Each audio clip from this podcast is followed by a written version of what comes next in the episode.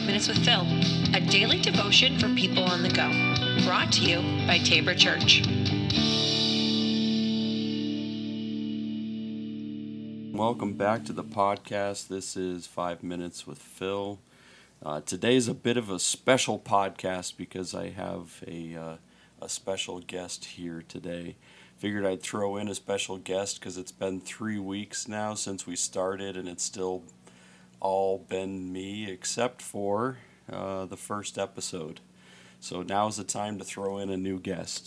Today is my daughter Laura. She's here all the way from Sioux Falls, South Dakota. She uh, she traveled just to be on the podcast.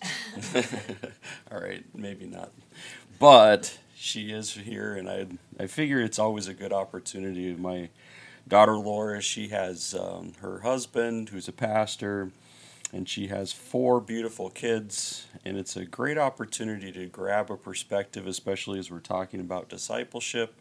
You know, from a from a mom who's busy and active and also trying to you know raise her kids and also look at uh, her own life as a disciple okay laura why don't you tell everybody a little bit about yourself whatever information you want to share for the audience that listen so i'm laura my husband and i live in sioux falls south dakota beautiful city of sioux falls with our four amazing children we are um, pretty active, but planned active. We like to give our kids um, room to grow and breathe and just be kids.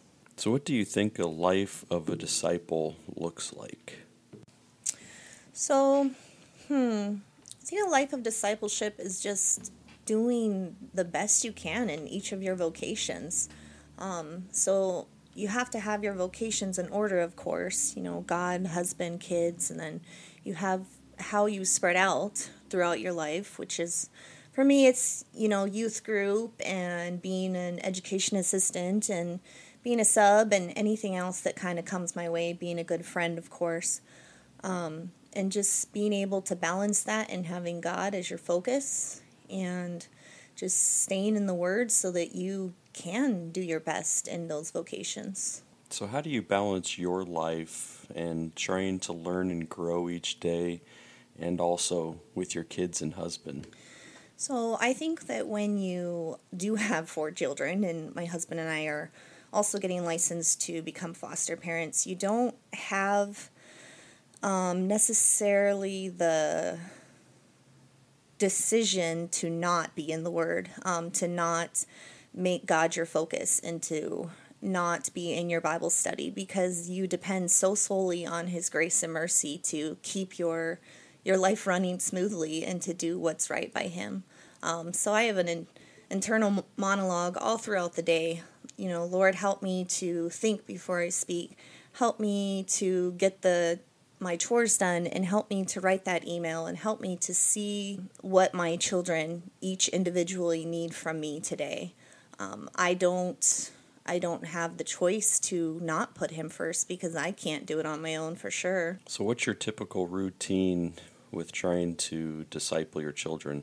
So we start off in the morning with um, Luther's morning prayer, and we get them off to school, and then at night we have devotion every night, and it's you know it's really easy when my husband works late at night to say, oh, we don't need to do devotion because I want to get other things done and get dinner done with, but I have to really focus and say, no, this is important to my family. This is um, these are the things that we are setting for them to go forward. And so it doesn't have to be huge. You know, we just read a short story from our storybook Bible and we pray and we say the Lord's Prayer and and on we go, but that is going to be something as they get older that they remember and that they carry um, hopefully from generation to generation.